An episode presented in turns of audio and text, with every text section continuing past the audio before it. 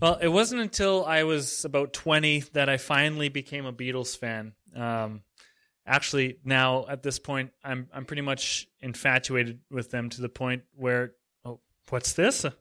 Oh, it's a, it's a Beatles shirt I happen to be wearing. What are the odds of that? That's strange.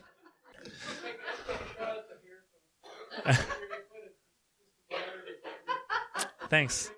N- ain't no mop top going on here. Yeah, no. No. That's thank you for pointing that out, Dennis. Uh, appreciate the shot of humility. The Beatles are the greatest band of all time, and I say that as probably one of the biggest music snobs you know. They wrote the best songs, they created the best albums, and they either invented or perfected most of what you hear in popular music even today. They're the best, and I love them. I love them, yeah, yeah, yeah. That's just the first of many really lame Beatles references, so get ready.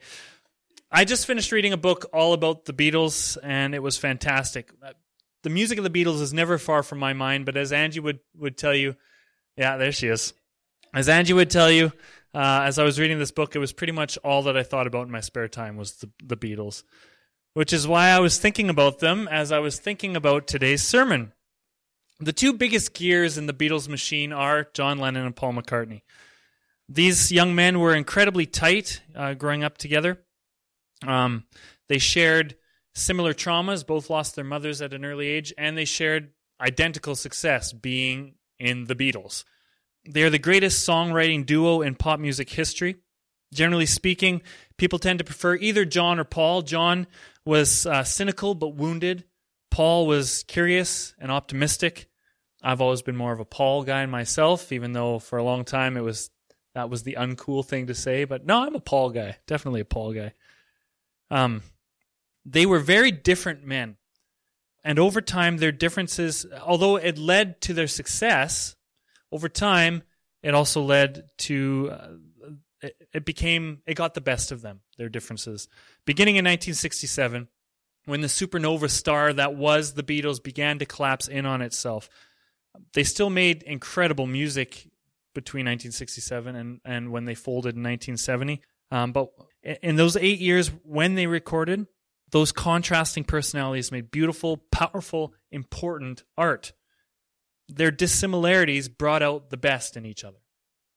And that happens all the time. That that may be true of your marriage to very different people who their differences fit well together.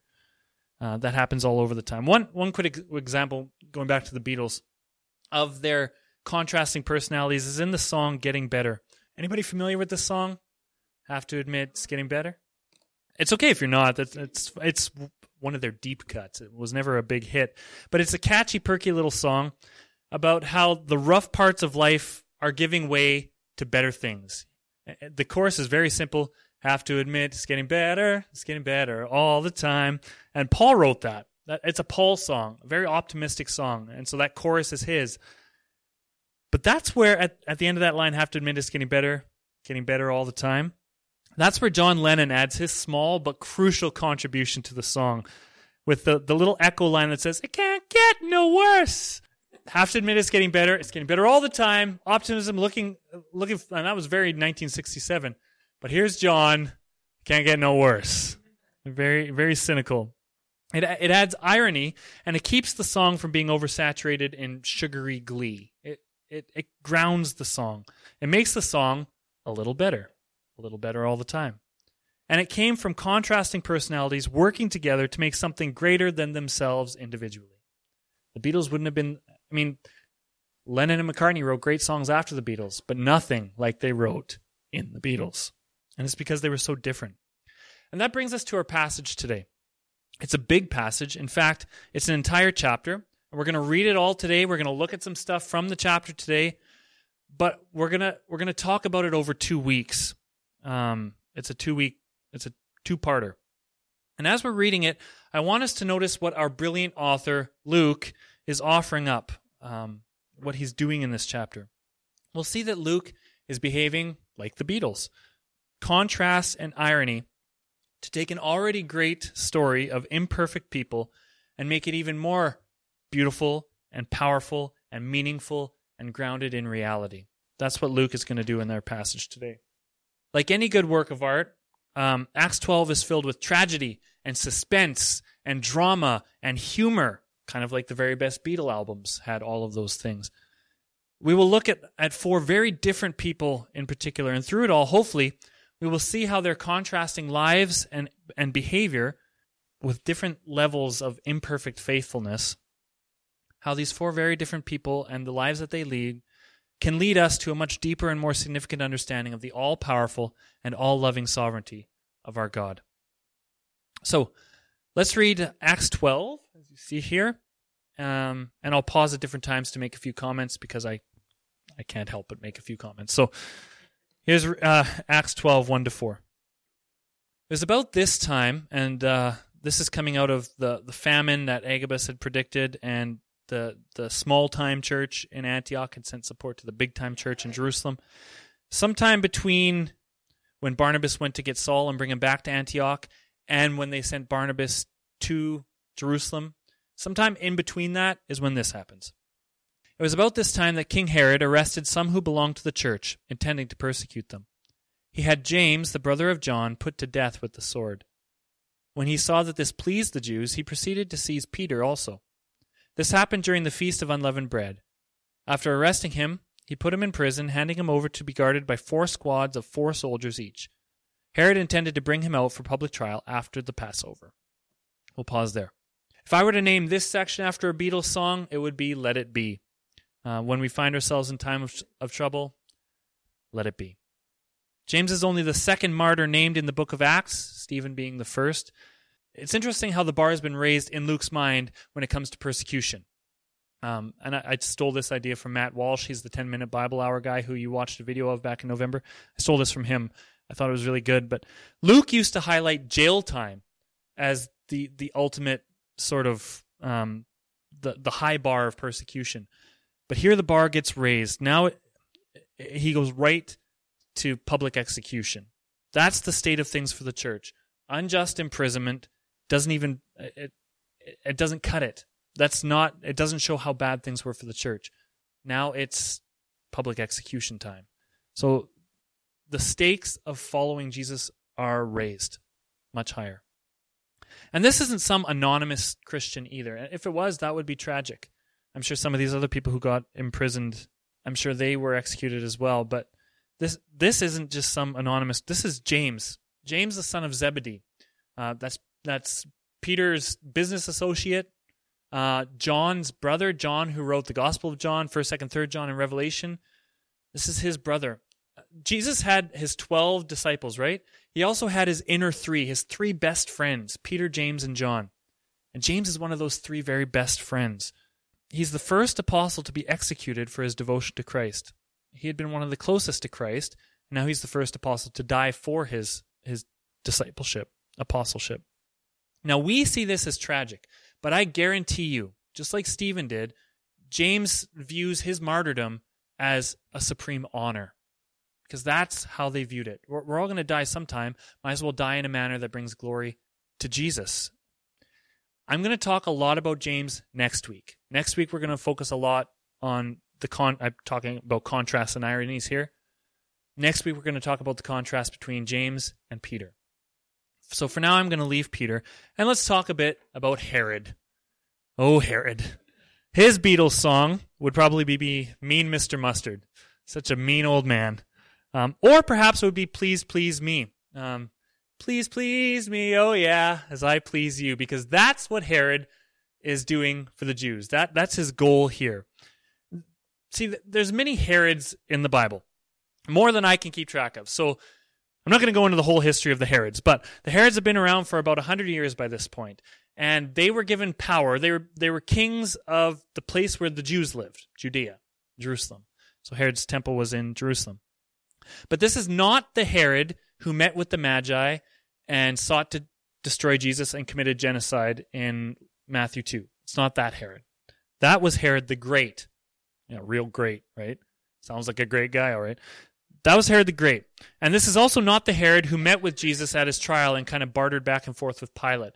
That was Herod Antipas. So it's not that Herod either. This, ladies and gentlemen, is Herod Agrippa. The Jews liked Herod Agrippa best of all the Herods, and, and Agrippa made a point of trying to win their support. One report that I read said that at one of the festivals, he, he read from the book of Deuteronomy to them and started to weep when he got to the passage that says, You must not have any non Jewish kings over you. And he started to weep because he realized, I'm a non Jewish king and I'm sorry about that. Which that may or may not have been a show. But the point of me telling that story is you know what the response of the Jewish people was? Be not dismayed. You are indeed our brother. That's what they said. Don't worry about it. You're one of us. This Roman king who's in place to keep them under Rome's foot. They hated the Herods, but they didn't mind this guy because he always did things to show that he, he liked them.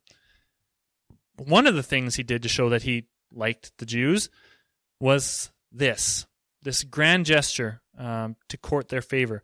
He has James, an innocent man, arrested and murdered just to get a thumbs up from Jerusalem. And when he sees how well that works, he becomes like my daughters. When my daughters tell a joke that we laugh at, you hear that joke over and over and over and over, each time a little bit sillier and a little bit bigger. So, hey, you guys, you guys liked when I murdered James? How about next, I'll murder Peter? the leader of these Christians. So he aims for the biggest fish in the church's pond.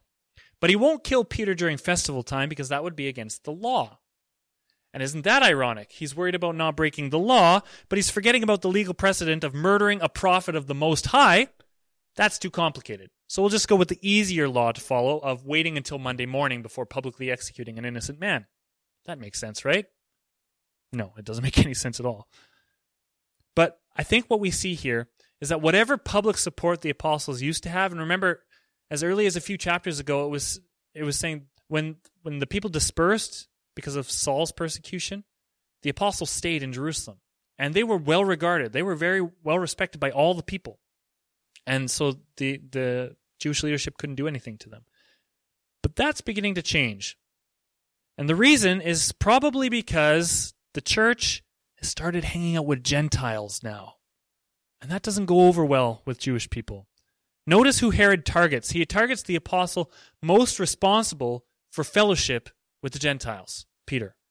He's the one who broke that ground. And now he's targeting Peter. The Jews hate that idea. And so James pays the price, and Peter is next. Well, he's supposed to be next. I'm not going to spoil anything about what happens, in, but he's supposed to be next. So Herod orders this rotation of four squads of four soldiers to guard Peter. And they would have four hour shifts. Every four hours, a new four guards would come in and take over. And what would happen was there would be one guard chained to Peter on this side, one guard chained to Peter on this side, inside of a cell, and outside of the cell, outside the iron bars, the gate of the cell, would be two more heavily armed soldiers. Herod is taking no chances here. Uh, Peter isn't He's a peaceful man, but here he is chained to all these th- uh, all these soldiers. And that makes sense that he would take no chances because this is the same Peter who escaped from prison back in chapter 5. He, he's already shown he can he's slippery enough to get out of, of jail. So Herod takes no chances. That was not going to happen to the great and powerful Herod Agrippa. No way this guy's escaping. He was going to gut this fish in public and make a big flashy show of it in front of everyone in order to win their praises, and nothing was going to stop him. There would be no escaping tonight for you, Peter. No chance. Right? Well, here's Acts 12, 5 to 19. So Peter was kept in prison, but the church was earnestly praying to God for him. The night before Herod was to bring him to trial, Peter was sleeping between two soldiers, bound with two chains, and sentries stood guard at the entrance. Suddenly, an angel of the Lord appeared, and a light shone in the cell. He struck Peter on the side and woke him up. Quick, get up, he said, and the chains fell off Peter's wrists. Then the angel said to him, Put on your clothes and sandals. And Peter did so. Wrap your cloak around you and follow me, the angel told him. So Peter followed him out of the prison, but he had no idea that what the angel was doing was really happening. He thought he was seeing a vision. They passed the first and second guards and came to the iron gates leading to the city. It opened for them by itself, and they went through it. When they had walked the length of one street, suddenly the angel left him. Then and only then, finally, Peter came to himself and said, Now I know without a doubt that the Lord sent his angel and rescued me from Herod's clutches and from everything the Jewish people were anticipating.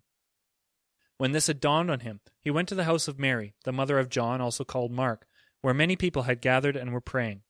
The church, just a quick note here, the church was a house church movement. They met in houses, and Mary was wealthy, had a large house, so a large number of Jerusalem Christians met at Mary's house. And Mary, I love, the, the Bible doesn't get enough credit for this. Women are heroes in the Bible. And in ancient literature of the time, that was not the case. But Mary is a hero. And Mary is the mother of John Mark. That's the same Mark who was Peter's protege and wrote the Gospel of Mark. So this is an important family. So when Peter finally it dawns on him, hey, this is really happening, that's the first place he went to. Many people were gathered and praying. Peter knocked at the outer entrance, and a servant girl named Rhoda came to answer the door. When she recognized Peter's voice, she was so overjoyed she ran back without opening it and exclaimed, Peter's at the door. You're out of your mind, they told her. When she kept insisting that it was so, they said, It must be his angel. But Peter kept on knocking, and when they opened the door and saw him, they were astonished.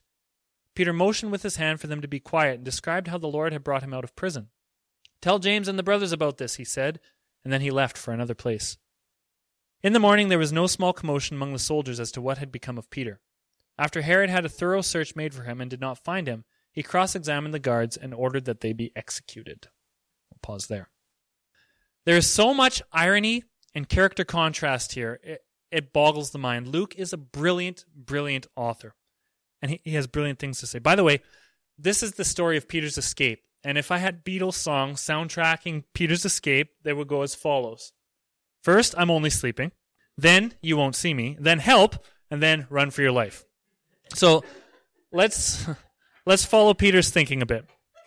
First, he's snoozing away, which is common for, this is common even on death row. Often, the, the report on death row, even today, is that inmates who, who are to die the next day have incredibly peaceful sleeps. They know that there's no chance fighting against fate. And Peter, he has a clean conscience. He knows he's good with God. He knows where he's going once he's dead. So he sleeps peacefully, comfortably, um, which is why it's I'm only sleeping. Death has no power over him. And so he rests comfortably in his God.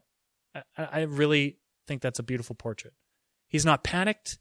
He's not in terror. He's not screaming at the guards, let me out. I'm innocent. He accepts his fate. He knows what happened to James, by the way. He's not he's not dumb to that. He knows what's going to happen to him, and he sleeps comfortably. He rests in his God. That is, until he's punched by an angel, which is I think an underappreciated part of this story. An angel punches him, you guys. Like he's sleeping peacefully and he gets whacked in the side of the face by an angel, which is awesome. And then that's where that's where you won't see me gets cued up. He's half awake, suspecting he's having another vivid vision, just like he had two chapters ago on the rooftop in Joppa. That was a huge, important vision. He had it three times. He recognized that was a vision, and he suspects the same thing is happening again. This can't be real. Must be a vision. And so Peter watches dreamily as a heavenly figure beckons him to get dressed. He, he wasn't naked, but the angel gets him to get dressed for a journey. Put on your cloak, get your sandals on. You're going far. And he does. He ends up he doesn't just go to Mary's house. He he flees. We'll talk about that in a second. And so Peter obeys drowsily. He watches as his shackles fall off drowsily. Oh, look what's happening now. Isn't that nice? And the gates they open on their own and isn't this this is wonderful. And the guards don't seem to notice and so this is very nice. Again, I just walk right out. No big deal. As he sleepwalks through an impossible escape out of the fortress and into the street, that's where his rescuing angel departs, and that's when it clicks for Peter. After all of that, he, he still thinks it's it's a vision, and that's where everything sinks in. You can imagine Peter sort of blinking rapidly and giving his head a shake, rubbing his eyes a few times, and then grappling for a moment with the situation that he finds himself in. He's out. He's really he's really out again. It happened again. Released from prison miraculously. But the question is, what now? What does he do now? he could have fled. He would have, Herod wouldn't have said anything because Herod doesn't want to ruin his reputation, and the church would have assumed he was dead. He could have just gotten out of there, but he's too faithful for that. So he goes to the home, probably his home church, the home of Mary, mother of John Mark. And here's the help section. Help, I need somebody. Um, not just anybody. Because Peter Peter is now the most wanted fugitive in Jerusalem. Herod is is going to turn leave no stone unturned to find him. Um, which is why he can't raise a ruckus. I love this scene. This scene is so intimate and it's clearly an eyewitness account because whoever first saw these events tells the story with a sort of love to detail that only an eyewitness could have. And so Peter runs up to the gates of Mary and he doesn't bang and say, let me in, let me in, because that would raise, that would raise, neighbors would wake up and, and they could report him. And so very timidly he knocks on the gate. Let me in, you guys. It's me, Peter. Which brings us to our fourth character of the story. We met James, we talked about Herod, we, we talked about Peter. Uh, and now we come to the most hilarious passage in Acts. Since the apostles were accused of being drunk on Pentecost, and Peter defended by saying, Drunk? Nah, it's way too early for that. That to me is the funniest passage in all of Acts. This is the second funniest. Because Rhoda, bless her heart, is the worst gate opener in the history of humans opening gates. There has never been anyone worse at opening a gate than Rhoda. Her Beatles song is Hello Goodbye. Because before she even says hello, she demonstrates goodbye. She takes off. She doesn't even say hello. The irony is that this locked iron, Peter was just in the situation where a locked iron gate guarded by four soldiers was no match for him. But here, he comes to a gate of a household full of people who love him and care about him and have been praying for him, and it's the bigger obstacle. He can't get through that gate. He just keeps knocking eagerly, using a small voice to call for help. Well, Rhoda hears this voice and recognizes it immediately. Her inability to open the gate is due to her abundance of joy at the voice at the other end. I shouldn't be so hard on poor Rhoda this is Peter. He's back. And so she rushes back to let everyone know, to proclaim that he's, he has arrived. And that scene to me is very similar to the garden where the stone is rolled away and Mary is the first to find and she hightails it back to tell the disciples. And do they believe her? No, they don't believe Mary. They have significant doubts. Peter takes off, of course, to go check it out. But a similar thing happens here. The same is true for Peter. God has shown up in spectacular fashion and delivered him from certain shame filled public execution, just like Jesus. Jesus went through with it. Peter's delivered from it, and Jesus would eventually be as well. But it's a very similar scene. And here's the next hilarious piece of irony in the story. Rhoda r- runs back to a room full of people doing what? What are they doing when she runs back to say Peter's here? Praying for Peter. Please, in fact, the, the language of verse 5 tells us that they prayed with hands outstretched, which is this portrait of urgent, desperate pleading for God's intervention. It's all that's on their mind, it's all they can ask for. Please, God, save, deliver Peter. It's very much like James 5. If, if you're familiar with James 5, the prayer of the elders for those who are sick, urgent, faithful, desperate. It's that kind of prayer offered by faithful people to their faithful sovereign God. And as they were praying this desperate, faithful prayer, here comes Rhoda running into the room telling them that their prayers have been answered. Peter's here. And what's their response? Faithless disbelief. They suggest Rhoda is a few almonds short of a baklava. what are you talking about? And they, and they actually, you familiar with mansplaining? It's when a woman says something and men immediately jump in and say, no, this is how it really is because we're men and we understand. Men do this all the time to women. It's awful. And this is a case of mans, it's biblical mansplaining. She runs in and says, Peter's here. And all the men in the room jump on her and say, no way. It's probably his guardian angel because that makes a whole lot more sense than they offer up bad theology in place of what God's actually doing. There had been an angel, of course, but this is no angel. This is Peter in the flesh. It's the real deal. And so Rhoda persists. She doesn't let these men talk her down. And then finally, someone opens the gate for poor Peter. And when they see it's really him, they all rejoice in this stunned, sort of sudden, exulting joy. It really is him. Re- he's really here. But Peter hasn't lost sight of the bigger picture. They're, they're celebrating, and that makes sense, and I'm sure he was smiling, but he raises his hands and say, No, whoa, whoa, slow, quiet down. If, if even one neighbor wakes up and reports me then I'm going right back where I was. So we need to be quiet. And in fact, once the authorities find out Peter's gone, where's the first place they're going to go look? Mary's house. So he, he calms them down, quiets them down. He tells them to pass the good news on to James and the other brothers. This is not the James who was just martyred. He knows James is dead. That would be incredibly challenging for them to go tell that James that Peter's free. This is James, actually the brother of Jesus, who by this point has become one of the significant chief figures in the church of Jerusalem. So it's a different James. And Peter says, Go tell this James what has happened. The brothers and sisters need to know. And then finally, Peter embodies. I, I mentioned the four uh, Beatles songs that that soundtrack Peter's escape. We finally get to the fourth. The fourth song is "Run for Your Life" because that's exactly what Peter does. He flees underground, and I don't mean literally goes under the ground. I mean he he he takes off to a place that nobody ever. It's lost to history where he went. Because if Luke knew where he went, he would almost certainly say. But whoever told Luke this story, they didn't even know where Peter went. Peter didn't tell anyone where he was going. He he just took off.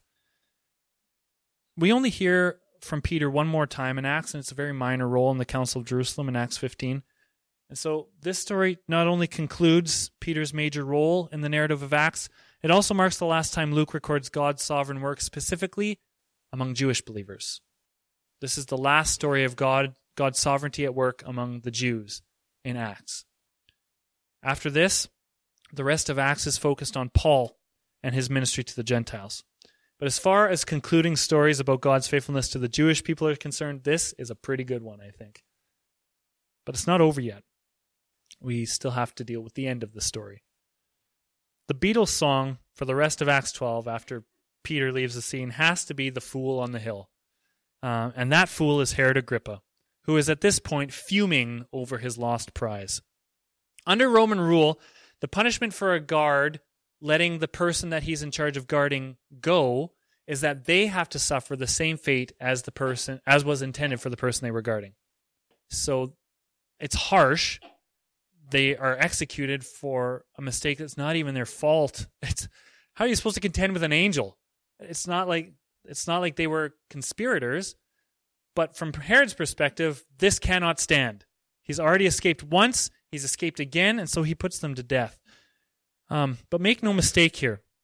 There's a very specific reason why Luke includes this brutal detail. It's because he's comparing King Herod to the King of Kings, Jesus Christ. King Herod, he saw faithlessness in his servants and he destroys them mercilessly. Jesus, King of Kings, sees imperfect faithfulness in his servants and responds with mercy. Peter's given freedom and salvation, and the church has given her chief apostle back uh, for at least another 20 years. Peter survived after this. Even though none of them, the church or Peter himself, could believe that it was even happening as it was happening. Peter didn't believe it was actually happening. The church couldn't believe that it was actually Peter. They showed imperfect faithfulness, right? But how does their king respond to their imperfect faithfulness? Does he crush them like King Herod crushed his faithless servants? No, he shows them mercy. Herod is an evil, self serving, ruthless king. All he cares about is his power. Jesus, on the other hand, is a gracious, selfless king who responds not ruthlessly to the pleas of his people, but responds graciously. Herod sheds other people's blood when his glory is threatened. Jesus shed his own blood to demonstrate how glory triumphs over threats. Herod would never do that. But Jesus isn't like other kings. The contrast is very sharp and continues in the finale of chapter 12 when the fool on the hill becomes the food on the hill. Let's read verses 20 to 23. Then Herod went from Judea to Caesarea and stayed there a while. He had been quarreling with the people of Tyre and, and Sidon. They now joined together and sought an audience with him. Having secured the support of Blastus, a trusted personal servant of the king, we need more people named Blastus, by the way. That's a great name. Um, the people from Tyre and Sidon asked for peace because they depended on the king's country for their food supply. On the appointed day, Herod, wearing his royal robes, sat on his throne and delivered a public address to the people. They shouted, This is the voice of a God, not of a man. Immediately, because Herod did not give praise to God, an angel of the Lord struck him down, and he was eaten by worms and died. The food on the hill. But the word of God continued to increase and spread. When Barnabas and Saul had finished their mission, they returned from Jerusalem taking with them John, also called Mark. And that's the end of chapter 12. Josephus, who I've mentioned quite a bit in the past couple sermons. Josephus was this Jewish historian, but he didn't write for the Jews, he wrote for the Romans. He was kind of a traitor. And so his perspective on history is considered very neutral. He's considered an authority of the history of the time of, of Judea and, and Roman rule around the time of Jesus. Um, he was very trustworthy.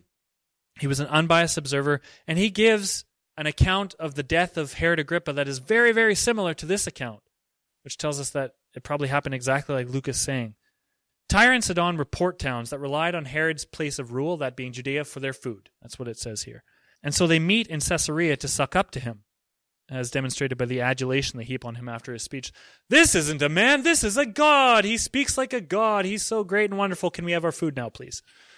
Um, Josephus tells us that Herod, it mentions royal robes here. Josephus tells us that he wore a robe made of pure silver. And when he put it on in, in the, he gave this speech at dawn, it glittered in the sun and dazzled everyone. Josephus likewise tells us that the crowd flattered Herod, declaring him to be of more than mortal nature, that he was in fact a god among them.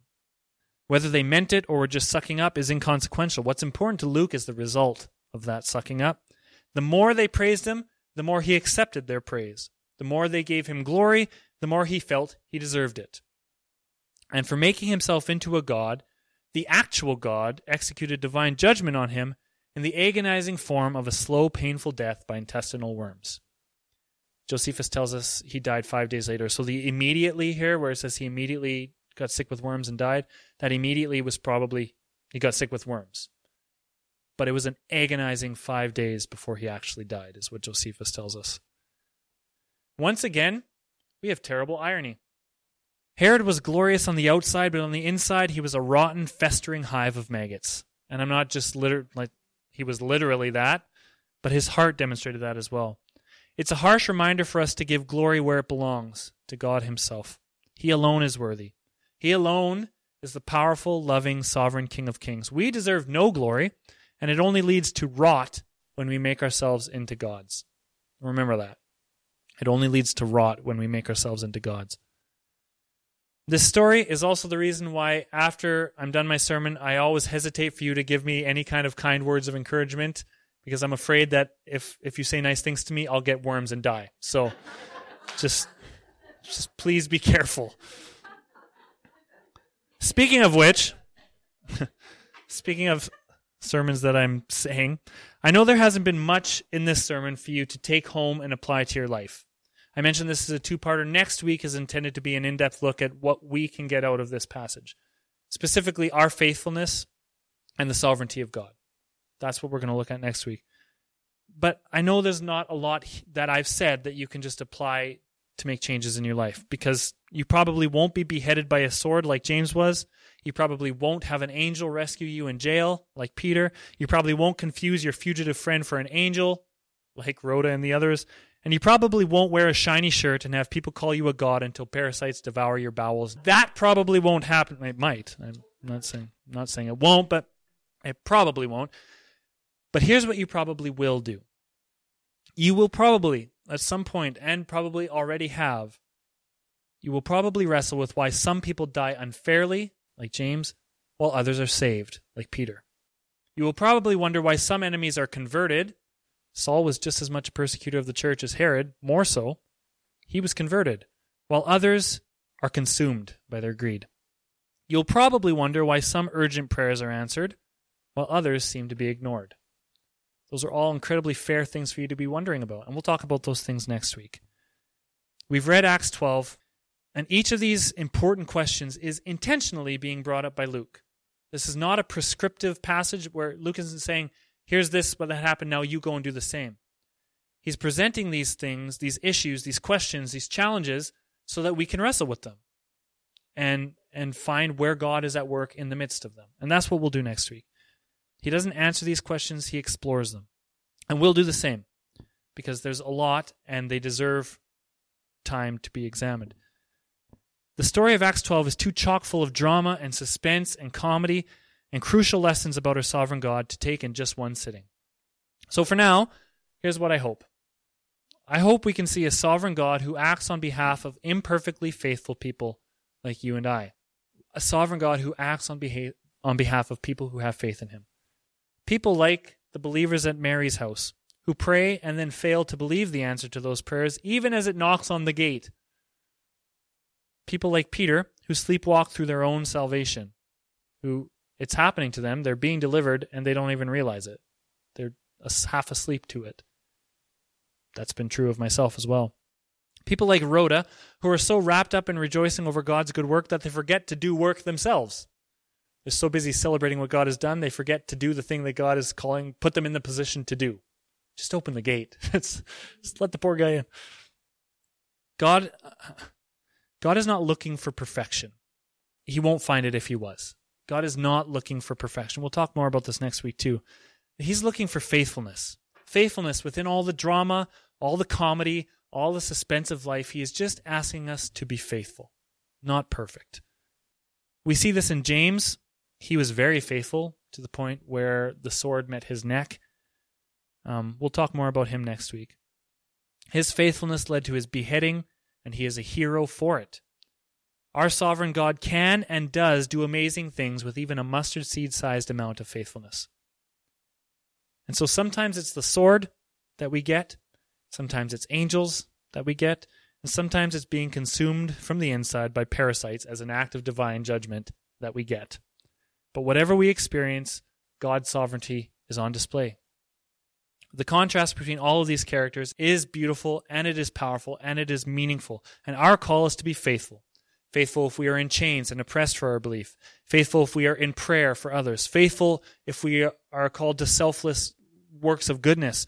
And faithfulness in our love for God and for each other. After all, all you need is love. Let's pray. Father God, thank you for your faithfulness to us. We recognize how unworthy we are, that we, like Herod, tend to make ourselves into gods, that we, like Peter, sleepwalk through our life of faith, that we, like Rhoda, forget to do the good work that we're called to do.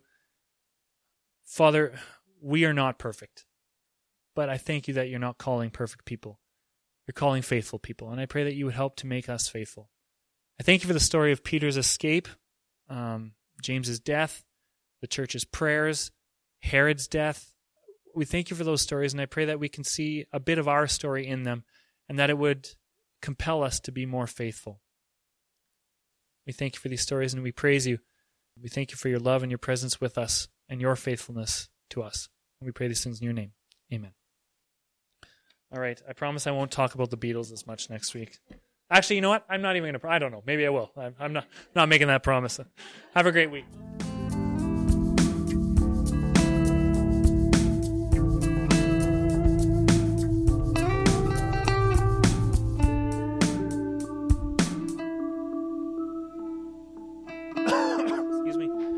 Blood flowing. Get ready to listen. It's a doozy.